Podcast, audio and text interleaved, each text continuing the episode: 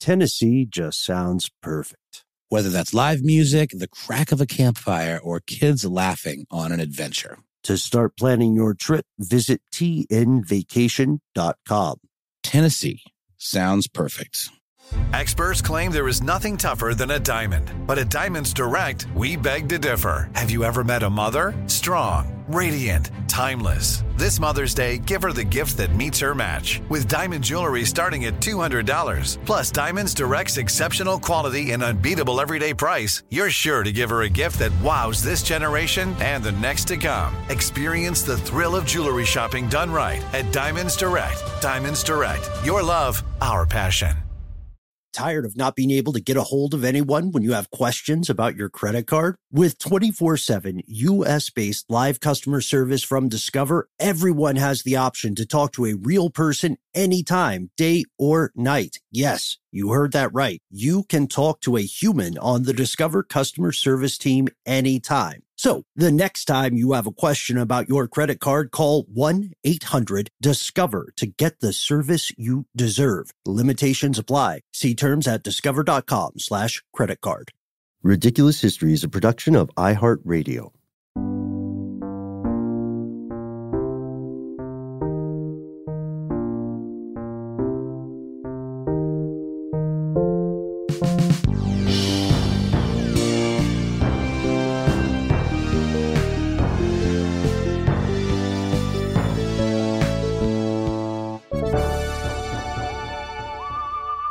Welcome back to the show, Ridiculous Historians. Thank you, as always, so much for tuning in. This is part two of our continuing mission to explore how Star Trek almost didn't become a thing with big special thanks to our super producer and research associate for this series, Mr. Max Williams.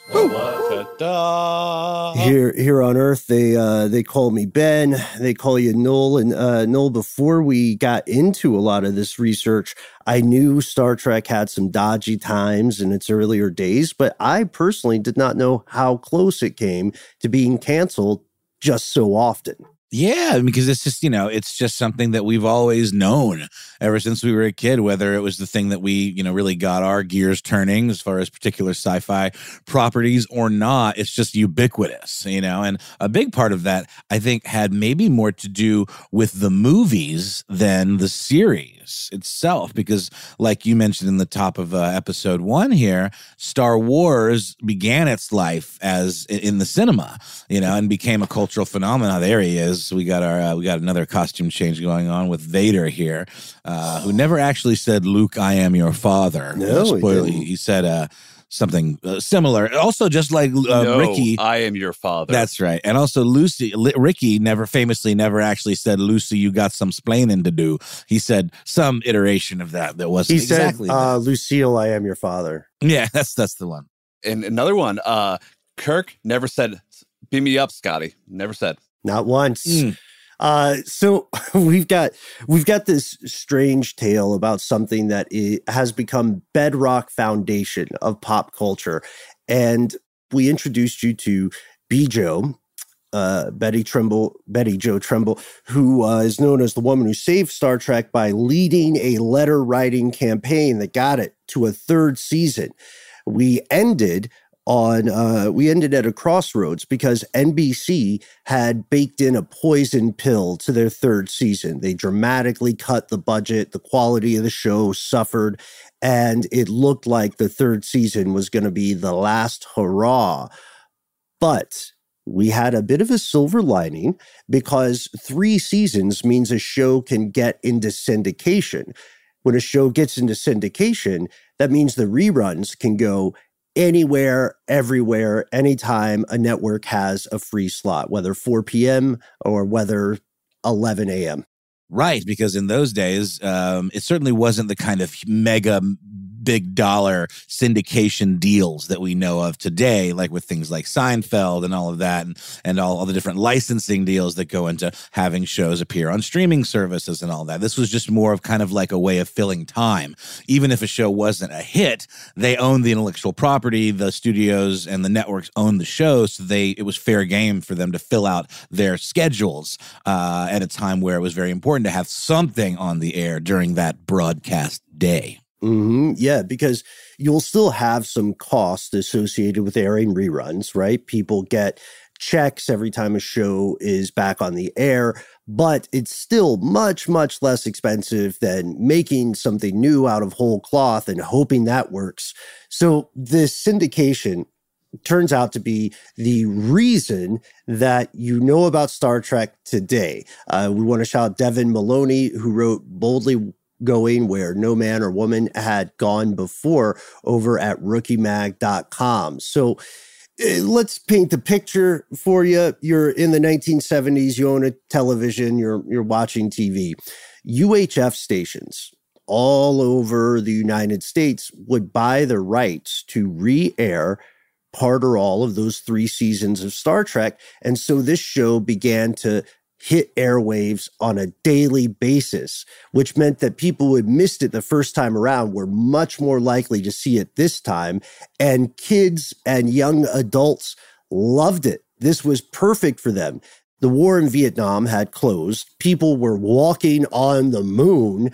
And there are a lot of folks who found Star Trek at the right time in their lives. A brighter future seemed ahead. Now that we knew real life astronauts could go to the moon, it didn't seem too out of bounds to think future humans could explore the stars. hmm Yeah, more zeitgeisty stuff. It was already kind of within the realm of possibility. And Star Trek, you know, from this, well, I mean, and I know there was the whole like, you know, Kirk um, having dalliances with green women and fighting kind of bad rubber monsters, like in, you know, in the desert or whatever, in these desert planet kind of situations. But Gorn. a hundred percent.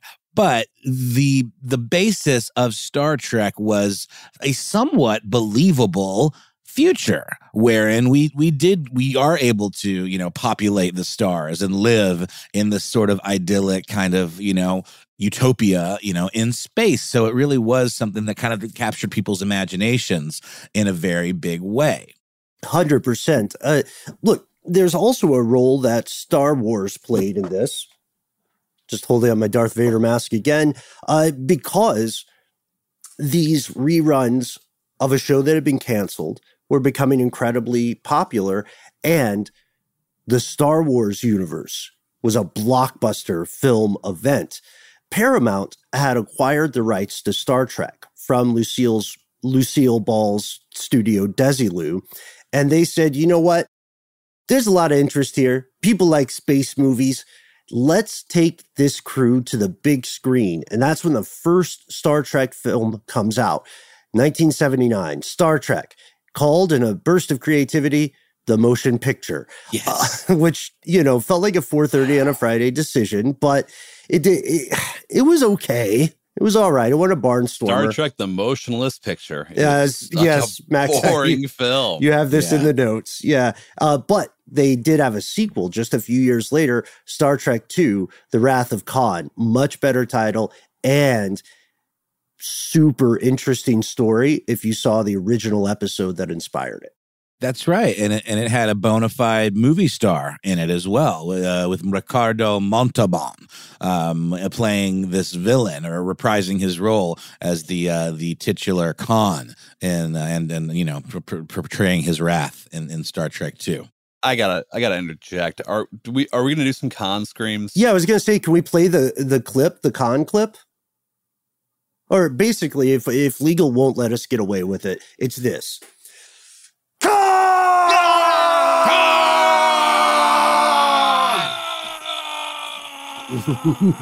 You have to shake your face in a very uncontrollable raspy like way while it turns really red. Yeah. You nail it. Yeah. Real scenery chewing. Uh, it's, it's sort of the equivalent, the the uh, the space equivalent of like the the part in the in any you know kind of uh, B movie where an actor drops to his knees and says no. Fist shakes at the As the camera zooms out through Yeah. the roof. You know. to show you the full extent of the uncarried universe. Look, The Wrath of Khan slaps. It is a good film. And uh, the original series, for two decades, for 20 years, it gets all these excellent ratings. Anytime it's in syndication or be broadcast. And the other films do well at the box office, especially Wrath of Khan. By 1986, Paramount starts calling this once derided universe its crown jewel of programming and they get Gene back on the scene and they say, all right, let's make a new Star Trek series. What, what one for the kids. And uh, that one ultimately gets bogged down in production limbo, right? Production hell, they call it sometimes. There are concerns about the budget, legal concerns about usage rights and so on. But Paramount and Gene still agree that they want a new iteration of Star Trek eventually what they develop becomes called Star Trek: The Next Generation or STTNG for the uh, the for the fans. But still, you know what's weird to me is despite the fact that this was now recognized as a license to print money, a lot of networks still weren't willing to greenlight the next generation. NBC and ABC said, we'll do a pilot, no further. CBS and, and Fox, which was a thing by then, said eh, they came with these weird kind of half measure offers like let's do it as a as a limited miniseries you know a, a made for tv kind of long film so paramount and gene say you know what we're going to skip the networks entirely. We're not going to mess with the big three abc cbs and nbc we're going to go straight to smaller tv stations around the country. I want to do a quick uh, Noel Brown famous walkback. Ricardo Montalban wasn't exactly a, a list uh, movie star at the time. He was much more known for television roles, um, and I think he was probably a bigger star uh, in Latin America than he was in in the United States. And I think he got a lot of uh, acting um, experience playing kind of a uh, a foreign villain, you know, like uh, which was very much a, a trope of the time. You know, anybody with an accent who looked a little bit different would often be cast as a villain. And of course, that's what he was cast as here. But if you look at his IMDb, a lot of TV work. He was also on uh, Fantasy Island and and uh, things like that. Like I think Hawaii Five O a little later. But um, so he was kind of still in this middle ground of of uh, of icon, you know. And he really, I think, is probably to many known most for his portrayal of of Khan. That's how I know him. Tired of not being able to get a hold of anyone when you have questions about your credit card? With 24 7 US based live customer service from Discover, everyone has the option to talk to a real person anytime, day or night. Yes, you heard that right. You can talk to a human on the Discover customer service team anytime. So the next time you have a question about your credit card, call 1 800 Discover to get the service you deserve. Limitations apply. See terms at discover.com slash credit card. Snag a job is where America goes to hire, with the deepest talent pool in hourly hiring. With access to over 6 million active hourly workers, Snag a job is the all in one solution for hiring high quality employees who can cover all your needs on demand, temp to hire, part time or full time. You name the position warehouse worker, retail associate, grocery store clerk, fitness trainer, baker, stylist, bellhop, podcast producer. Yeah, Snagajob's got a worker for that. With our easy to use platform, you're able to seamlessly post and fill available positions quickly with a dedicated customer support team to provide all the help you need along the way. Kind of nice knowing you have a talent pool like that in your own backyard, right? Snagajob is the partner you need to keep your business running smoothly. So visit snagajob.com or text snag to 242424 to talk to an expert. Snagajob.com, where America goes to hire. This episode of Ridiculous History is brought to you by Mint Mobile. You know, Ben, I got to say, one of the best parts about spring cleaning is that post clean clarity you get where you're like, man, how have I been living like this? What's wrong with me? you're right. Noel, it's, it's kind of like when you find out you've been paying a fortune for wireless when Mint Mobile has phone plans for 15 bucks a month when you purchase a three month plan. It's time to switch to Mint Mobile and get unlimited talk, text, and data for 15 bucks a month. To get this new customer offer and your new three-month unlimited wireless plan for just 15 bucks a month, go to mintmobile.com slash ridiculous. That's mintmobile.com slash ridiculous. Cut your wireless bill to 15 bucks a month at mintmobile.com slash ridiculous. $45 upfront payment required, equivalent to $15 a month. New customers on first three-month plan only. Speed slower above 40 gigabytes on unlimited plan. Additional taxes, fees, and restrictions apply. See Mint Mobile for details. Back to this setup of the of something unprecedented and very smart that Paramount and Gene Roddenberry do. It's kind of similar to how when Elon Musk, love him or hate him, uh, got Tesla to a point where you didn't have to go to a dealership. You could buy Tesla cars directly from the manufacturer. These guys were selling their product, Star Trek, directly to individual network affiliates and independent stations. And this made them able to circumvent so much bureaucracy and red tape and studio politics. They were selling the next generation directly to the TV stations that would air it. And eventually, Gene and Paramount start distributing the shows directly to fans and they circumvent major broadcast outfits altogether. They're getting past the fat cats. The next generation comes out in 1987 and it's on 137 local stations across the country. At the end of its run, it was and remains the most successful Star Trek series of all time. Seven seasons, great ratings throughout all seven of those seasons, even after the man himself, Gene Roddenberry, sadly passes away in 1991. And um, there's a there's a line that you pulled, Max, that really really stood out to me, and, and I think to all of us, talking about how Star Trek almost died. This is that Entertainment Weekly article. This is from June 4th, 1993. Uh, we may have mentioned this in part one. The thing is, this is an epic comeback, and we'll just give you the, the quote here.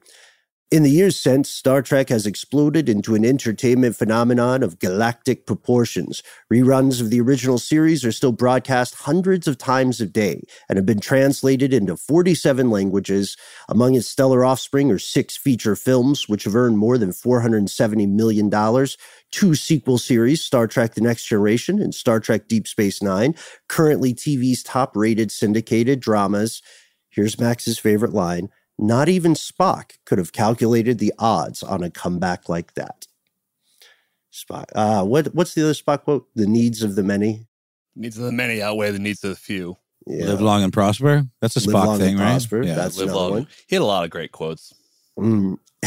so, you, could argue, you could argue he was the true star of the original series. Oh, no much question. To William Shatner's chagrin. Oh yeah, and uh, you know it's no secret now that there were a lot of rough patches for the original cast in terms of stardom, in terms of I, things as small as like who gets to say the uh, uh, an amount of lines in an episode. But you know, fame is never a hundred percent uh, angel farts and, and trumpets. There's always there's always something that comes along with it. But they made history, and it looked like Star Trek was finally here to stay.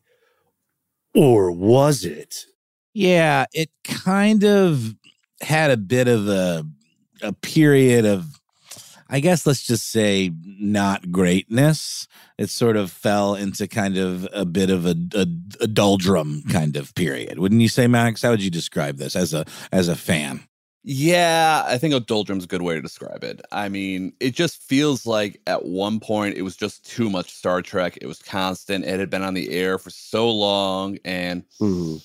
Some of the series were less creative. I'm not taking a shot at DS9. That's obviously my favorite series. That Mhm. was great, but it just kind of was like, ah, Star Trek's on, like it always is on. Right. Yeah. There was, uh, you, you could also call this a threshold of diminishing returns, right? You could see Star Trek, the original series on all the time, but you had probably seen all of the episodes, you know? And the, yeah, there's, there's kind of a, a low point, not quite a nadir, but um, there's definitely kind of a slump in the story here.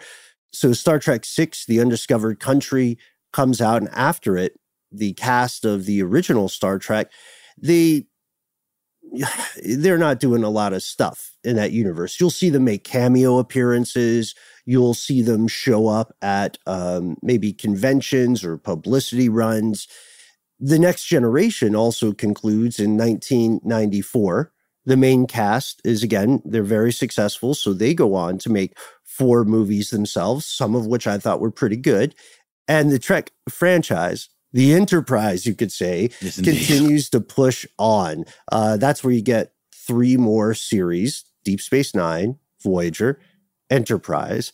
And um, I don't know. Yeah, let's talk about this. Uh, yes, there's too much Star Trek, but I thought, I thought Deep Space Nine had something really interesting involved because they're not traveling out. Their ship is, well, for the most part, their ship is by this mysterious wormhole, right? And a lot of things are traveling to them or they're sending people out. Is that correct? More of a space station kind of situation. Mhm. yeah. Yeah. So DS9 is a, it's an DS9 is a very different series than all the other Star Trek series. That's what it stands out to. I actually two weekends ago went back and watched the DS9 documentary to make sure I was like up to date on that one. But Mhm. yeah, so it's it's a very different one because they're there and it's all about you know galaxy politics and stuff like yeah, that Yeah, yeah. and it's also broke from the mold of TOS and TNG, where it wasn't Monster of the Week. It was had some serial like elements. I mean, they have at one point the show ends on a ten episode arc and stuff like that. Yeah, and also uh, they do some they do some really interesting off the map kind of things, right? With the Gamma Quadrant and this other analog to the Federation called the Dominion. But anyhow, yeah, so they're still being experimental, but to the audience, a lot of this seems like okay, more of the same. You know, like oh yes, I like fajitas, but I don't eat fajitas every day, so stop trying to sell them to me. As a result, we see the casual audience falling off, and Star Trek decides to take a four year break. There were no new episodes of any Star Trek stuff from about 2005 to 2017. There were movies. That's the Lost Connection we are talking about in part one. J.J. Abrams runs point on, uh, they they go kind of multiverse. It's like a reboot. Same characters, but they have different actors younger actors and there are still some cameos we don't want to spoil it for you but in uh, in the universe you can consider this kind of an alternate timeline and those were all financial successes they did the Khan story again right what was that into darkness Yep. yeah uh, Benedict Cumberbatch to play Khan, and he, he- he- Benedict Cumberbatch is an amazing actor. I mean, it's not his fault the movie was poorly written. I thought the first one was pretty cool. First the, one was the first J.J. Abrams one. It was fun. It was a little more uh, obviously Star Warsy than Star Trekky uh, because it was you know had to be like a big blockbustery kind of action vibe, which really is never what Star Trek was, even in the movies. It was a little more dialogue based than it was like big action set piece based. yeah and i i enjoyed it i think it it pulled the nostalgia strings especially the first one and, and the way it was calculated to do but all right now we're getting closer to the present day in the present day star trek has become depending on whom you ask bigger than it had ever been before like Palpatine, it rose stronger and more powerful when it was struck down. Uh, so, 2017, there's a new series that comes out, Discovery, and Discovery is successful. So, CBS All Access, uh, Paramount Plus. There's a lot of studio politics with this. Basically. Paramount. Yeah, yeah. they they uh, put out the new these new iterations, and one of them follows Picard so much so that it's called Picard. He's the titular character, and it's all about his life after the uh, events of Star Trek: The Next Generation. Kind of panned. Max, what's your thoughts? What are your thoughts panned. on Picard? Picard, um, second season of Picard was much better than the first season. The first Yeah. season was kind of. Uh, I'm really excited for the third season, which I mean comes out in like three weeks. Yeah, So- I I watched I watched as well, and there were a lot of interesting threads they introduced there, but um, not all of them came to fruition. You still you don't I know. love I love having Jeri Ryan back. Jeri Ryan is amazing in it. Mhm. Yeah.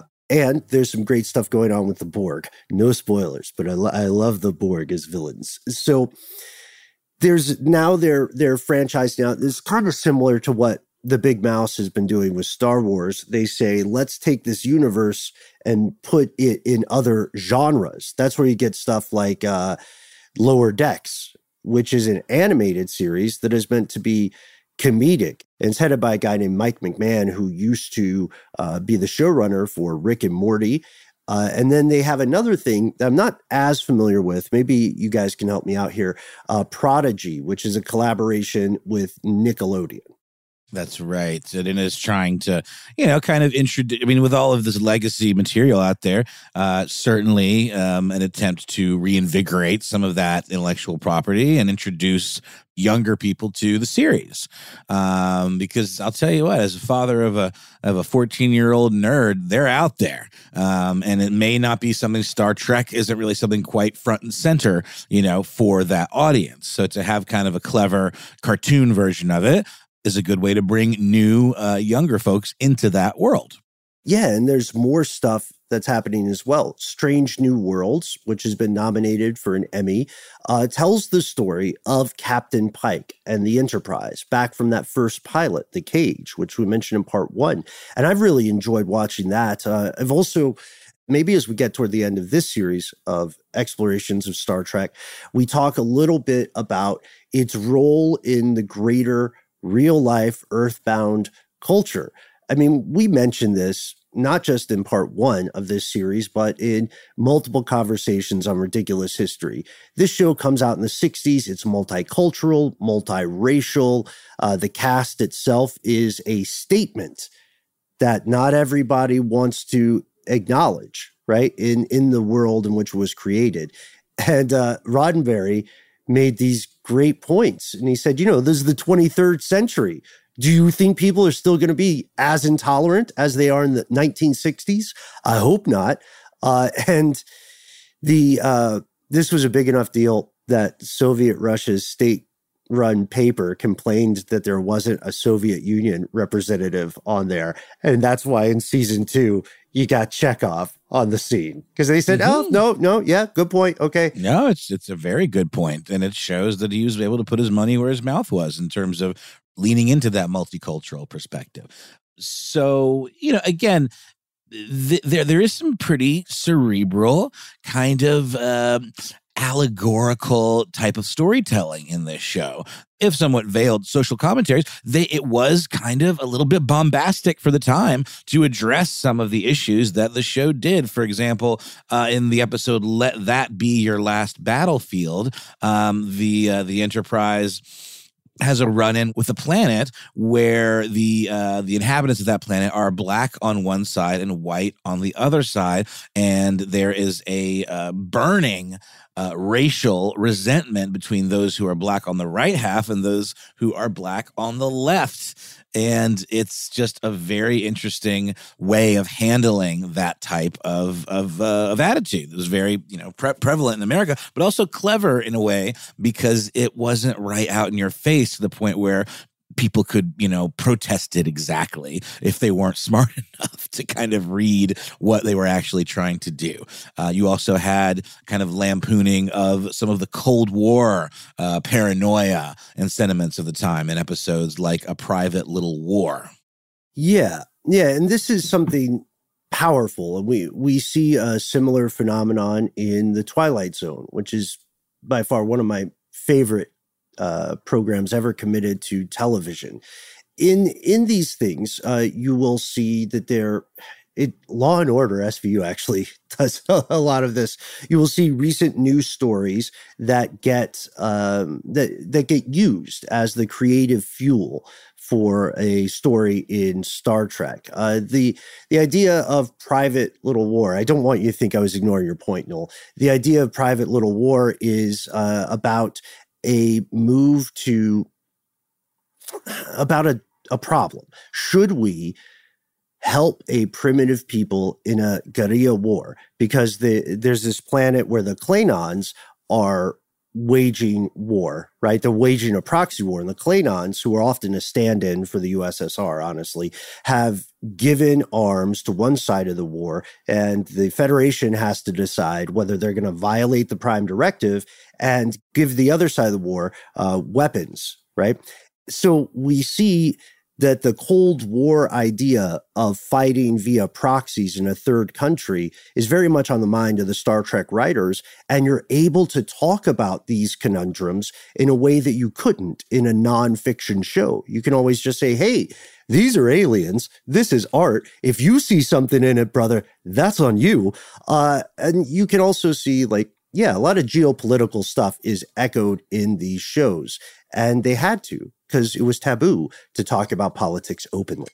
That's right. And also just just to backtrack a little bit to something that you said that maybe folks might not fully be aware of, the idea of the prime directive we've kind of hinted at, it really is the guiding philosophy of the crew of the of the Starship Enterprise. It's sort of like a leave no trace kind of situation where they're exploring and learning, but they're not out to influence, you know, uh, geopolitics. They sometimes get caught up in the middle of it and are left with some tough choices uh, and again, you said at, at times they've had to somewhat go against the prime directive for the greater good. But in general, their goal is to be as neutral as possible and seek out new life and and then explore you know the deepest reaches of of space but not it's not a conquering force and when and they and they portray conquering forces like the klingons as villainous to some degree but then there also there's a complexity there and so it's not black or white they definitely are uh, handling a lot of these things with a lot of care and a lot of thought. And if you want to watch it strictly as a science fiction situation uh, and just have a good time and go on a little romp, you can do that. Or you can look at the deeper levels and really enjoy, you know, the the care with which they approach these uh, very complex geopolitical ideas. Yeah, yeah, and this again, this is something that Roddenberry, Gene Roddenberry, is acutely aware of to the point where he says, I don't consider myself a science fiction writer. I'm interested in what's happening on this planet and what may happen. In our society, we're treating man less and less like an individual and more like a social organism. And I think that's one of the really inspiring points of Star Trek. Now, Trekkies will be the first to tell you that Star Trek doesn't get everything right all the time. Uh, but also, you know, when you think about the message the idea here that you could do your best to be a benevolent force in the universe without being an imperialistic force, then you see a hard lesson that a lot of uh, historical real world superpowers should probably pay more attention to in the modern day. Uh, looking at you, Henry Kissinger, let me check and see if he's still alive.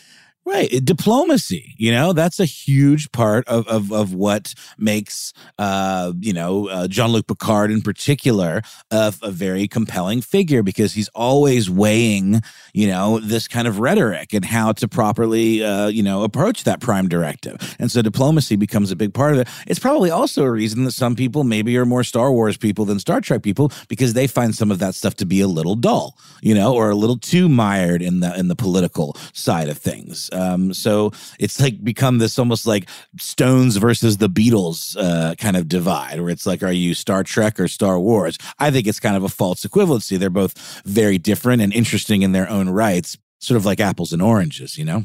Yeah, well, they're all they're all uh, science fiction. You know, they're just very very different. It's like the Stones and Beatles are, are music, and listening to one doesn't mean you're not going to uh, be able to enjoy the other. I would say they're not mutually exclusive. No, they're certainly not, but there is like, it says something about you kind of as a listener and as a fan, which one you like better. Like some people like the Stones because they're more rock and roll and like, you know, rebel and kind of lo fi um, and a little bit just more kind of hard edge, whereas the Beatles are a little more, you know, that psychedelic kind of high production value, you know, studio driven band. But then if you look at their careers and their canons, both have examples of both. You know what I mean? There are pieces of, of each of those styles within the, the catalog of both of those bands, as are there pieces of the diplomacy and the, you know, um, the action side of things in Star Wars versus Star Trek. Mm-hmm. Definitely space operas. And I want to, uh, I want to present an, another installment of Ben's continuing obsession with Henry Kissinger. Uh, just confirmed, uh, Henry is alive still. He is 99. And for a reminder for everybody playing this game at home, If he makes it to May 27th of this year, he will be 100 years old. Uh, Wow. Uh, he is he is really pissed some people off, but then again, so some episodes of Star Trek. Segue. Hey. Ah, expert. Expertly done, Ben.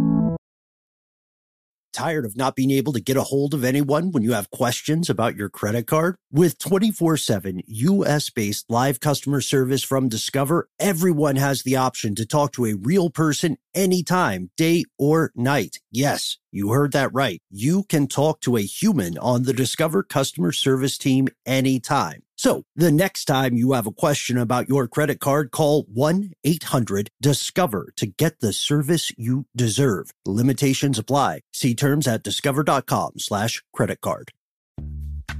Snagajob is where America goes to hire, with the deepest talent pool in hourly hiring. With access to over 6 million active hourly workers, Snagajob is the all in one solution for hiring high quality employees who can cover all your needs. On demand, temp to hire, part time or full time. You name the position warehouse worker, retail associate, grocery store clerk, fitness trainer, baker, stylist, bellhop, podcast producer. Yeah, Snagajob's got a worker for that. With our easy to use platform, you're able to seamlessly post and fill available positions quickly with a dedicated customer support team to provide all the help you need along the way. Kind of nice knowing you have a talent pool like that in your own backyard, right? Snagajob is the partner you need to keep your business running smoothly. So visit snagajob.com or text snag to 242424 to talk to an expert. Snagajob.com, where America goes to hire. Focus Features presents Back to Black. I want people to hear my voice and just forget their troubles. Experience the music and her story Know this. I ain't no Spice Girl. like never before That's my daughter. That's my Amy. on the big screen. I want to be remembered for just being me. Amy Winehouse, Back to Black, directed by Sam Taylor Johnson. Rated R, under 17, not a minute without parent. Only in theaters May 17th.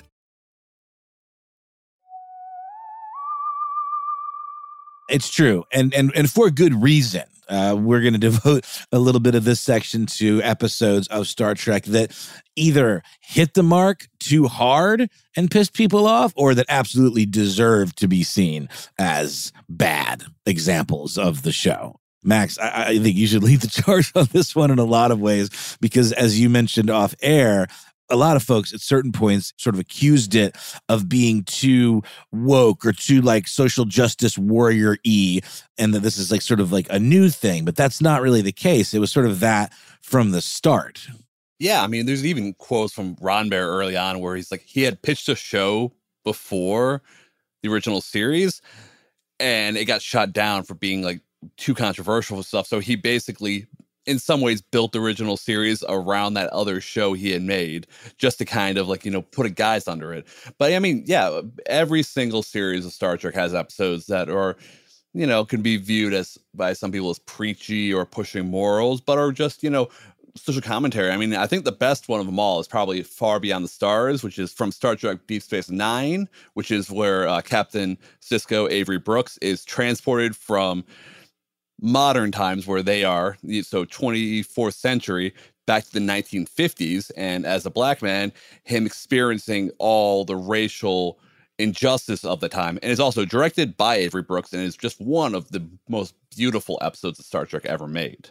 And you also mentioned, Max, in, in the research material for this, that one of the new series, Strange New Worlds, already kind of hit it off with a bang in terms of, you know, in this culture that we're living in now, people accusing it of tarnishing the legacy of Star Trek by being too, quote, woke or, you know, SJW. Uh, but again, to your point, and the whole point we've been talking about this whole time is that was sort of Roddenberry's, uh, you know, goal from the start. Again, woke is a term that's been maligned and sort of twisted and become this term of abuse or of being like overly PC or whatever it might be.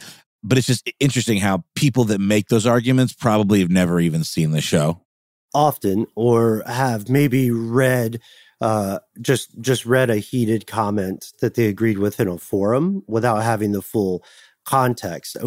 I want to talk about one of the uh, I think most meaningful episodes Plato's stepchildren. Yes. Yeah, the kiss heard round the world when Uhura and Captain Kirk kind of trauma bond and endure some terrible things that result in the actors kissing each other. This is an interracial kiss in 1968. Uh, Nichelle Nichols, who plays Uhura, and William Shatner, who plays Kirk, are definite like they're definitely on air kissing there's not a cutaway there's not somebody mentioning it later uh nbc was terrified uh they they were so worried about this that they wanted to have two different versions of the episode one for the majority of the united states and then one for the southern states where uh, they would go through this terrible experience and at the end they would come in for the kiss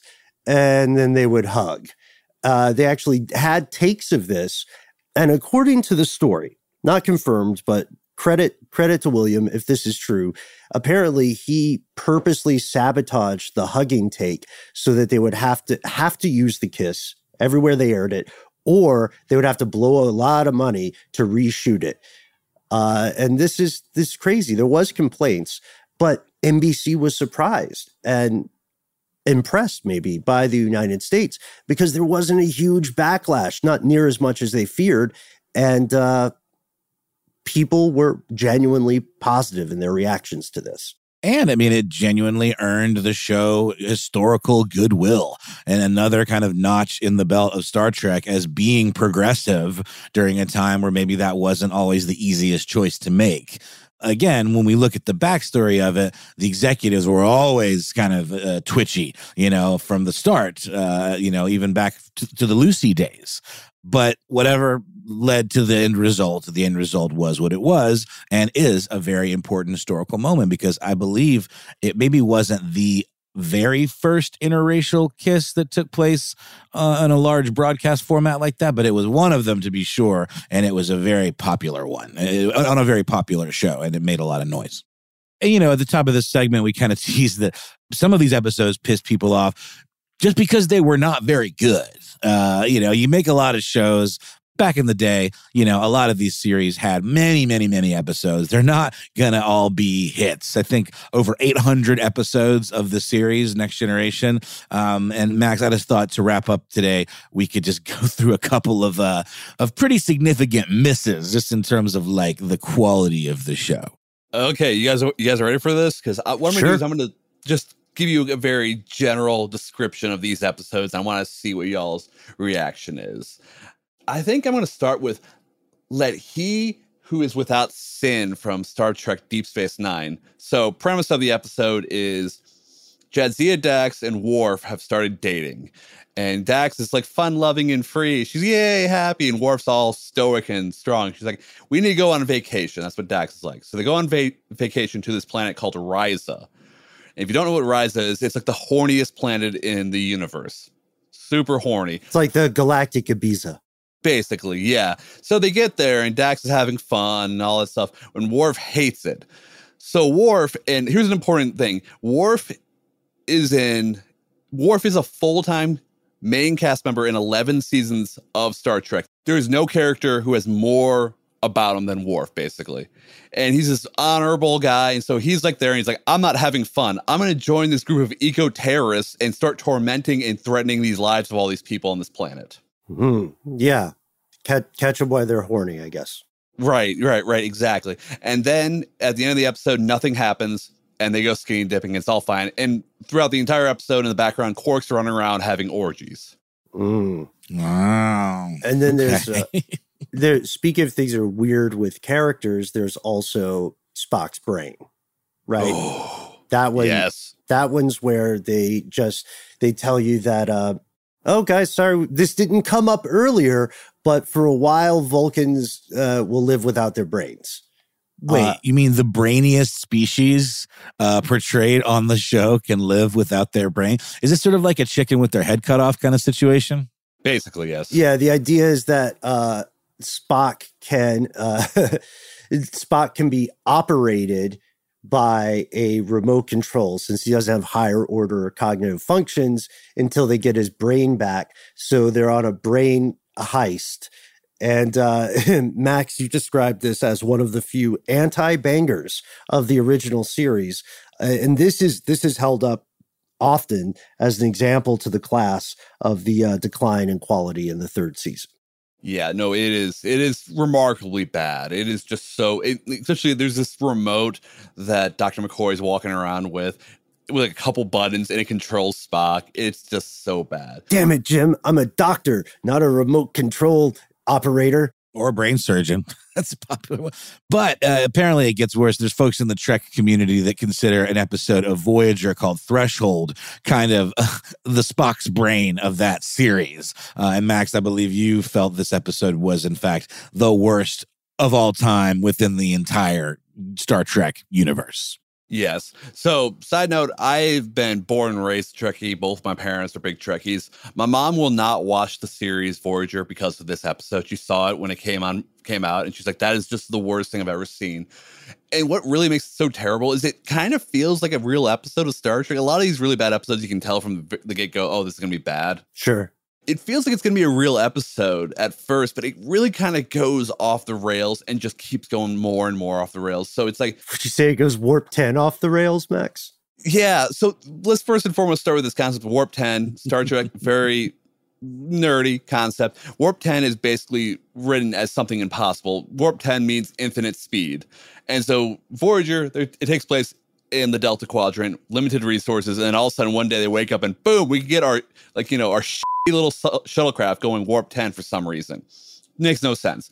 But then the guy, Tom Paris, goes warp 10, and he can, which means he can be anywhere in the galaxy at any moment. It's all great. Woohoo. Then he turns into a salamander because of some yes, weird advanced uh, evolutionary thing that causes by you going infinite velocity. Mm. I, that has yet to that has not really been uh, laid out in the in the mm. lore of the show up to this point yeah, no, it, it doesn't make any sense. But it gets worse. It gets way worse. So then he decides he gets all like, you know, hot and heavy and he abducts Captain Janeway, throws her in the shuttlecraft, takes her warp 10, turns her to a salamander. They go to find some planet. They get freaky on the planet, make more salamanders. Mm-hmm. Then everybody shows up who's not a salamander. Okay. And they they kind of just like pick up the salamanders. They carry them back to the ship. Just just the just the Janeway and Paris salamander, by the way. Mm-hmm. And then it's like a quick cut, and all of a sudden they're back human again. Never explained. They're just humans again. Mm-hmm. And then they're like, yeah, we're never going to talk about it. And then left the children there. No child they left support. their children there. No alimony. Classic salamander. This is some anti-salamander propaganda when you think no salamander it. children left behind, uh, except unfortunately they were totally left behind. I, have to say, really quick before you wrap this one up, uh, this as as a non Trekkie uh, who really doesn't have much skin in the game, this sounds like a campy delight. I'm interested in this as a standalone bonkers piece of television, and I'm going to seek it out. But please, oh yeah, this is one. There's some Star Trek that it's like you jump into, you'll you'll not really fully get this you can just jump into cold and watch it is episode 15 of season 2 and it's great because the person who was in charge of the teleplay very involved in this episode is Brannon Braga who is like one of the big wigs. He was like important, like a lot of the TNG movies. He was executive producer on Voyager, and this this episode is so infamous that it's now getting parodied in the new shows. Like there's an episode of Lower Decks where mm-hmm. they have a salamander around. There is they even get uh, Kate Mulgrew, who's reprising the character of Kathryn Janeway in Prodigy, to joke that I was once turned into a salamander. I've seen weirder things than this happen. It reminds me of that uh, that producer who famously like always wanted the Hollywood producer who used to be Barbra Streisand's hairdresser. He was kind of uh, portrayed in um, Licorice Pizza by Bradley Cooper, but I'm forgetting the guy's name. But he famously always really wanted to have a movie with a giant spider in it, and uh, finally got his way with Wild Wild West. But this sounds kind of like that too. They gave you know they let the bigwig write his weird salamander script because he just you know he commanded that much uh, you know prominence and and uh, and and fear that they just oh, let's go ahead let him write one. And with this, we have to say we have many more things to explore about Star Trek the role of unsung heroes behind the screen, behind the page, the dark side of this massive pop cultural phenomenon. Uh, we can't wait for you to join us on that continuing journey. In the meantime, special thanks to super producer and research associate, uh, Mr. Max Williams, also now our resident Vulcan cosplayer. Uh, big, big thanks to Alex Williams, who composed this track, which I would put up against the uh, Star Trek theme. Uh, also, thanks to Christopher Hasiotis, Eves Jeffcoat, and Jonathan Strickland.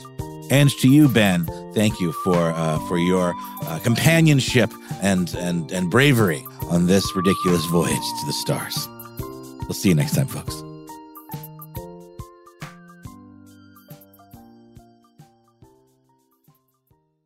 For more podcasts from iHeartRadio, visit the iHeartRadio app, Apple Podcasts, or wherever you listen to your favorite shows. This episode of Ridiculous History is brought to you by Avalon Waterways. Ben, are you in major need of a vacation right now? Noel, you're a mind reader. I am, and uh, aren't we all? We are. While cruising remains popular, there's something big happening in the industry, and that is, my friend, smaller ships. True story. The intimate ships of Avalon Waterways can go where the big ships can only dream through winding passageways of rolling vineyards and castled hills into the heart of timeless cities and storybook villages. That sounds like a delight. See how Avalon's smaller ships promise greater discoveries, fewer people, and more of everything. Limited time special offers await at avalonwaterways.com. Open a limited time 11 month certificate at Kemba Financial Credit Union. At 5.25% APY, it's more than triple the national average, plus, it's a safe and secure way to grow your money. Visit your local branch or kemba.org slash CD for details. Offer expires May 31st, 2024. APY equals annual percentage yield. Restrictions apply. $500 minimum and $250,000 maximum deposit. Advantage status required. Comparison based on bank rate average. Federally insured by NCUA. What kind of fun is waiting for you at Kings Island? The holy cow, we're way too high and here comes the drop kind of fun. The make a splash all summer kind of fun. The I can't believe I ate that whole funnel cake. Let's get another kind of fun. But most importantly, at Kings Island, you'll find for the fun of it kind of fun. Don't wait to start your fun season. Kings Island is now open on weekends.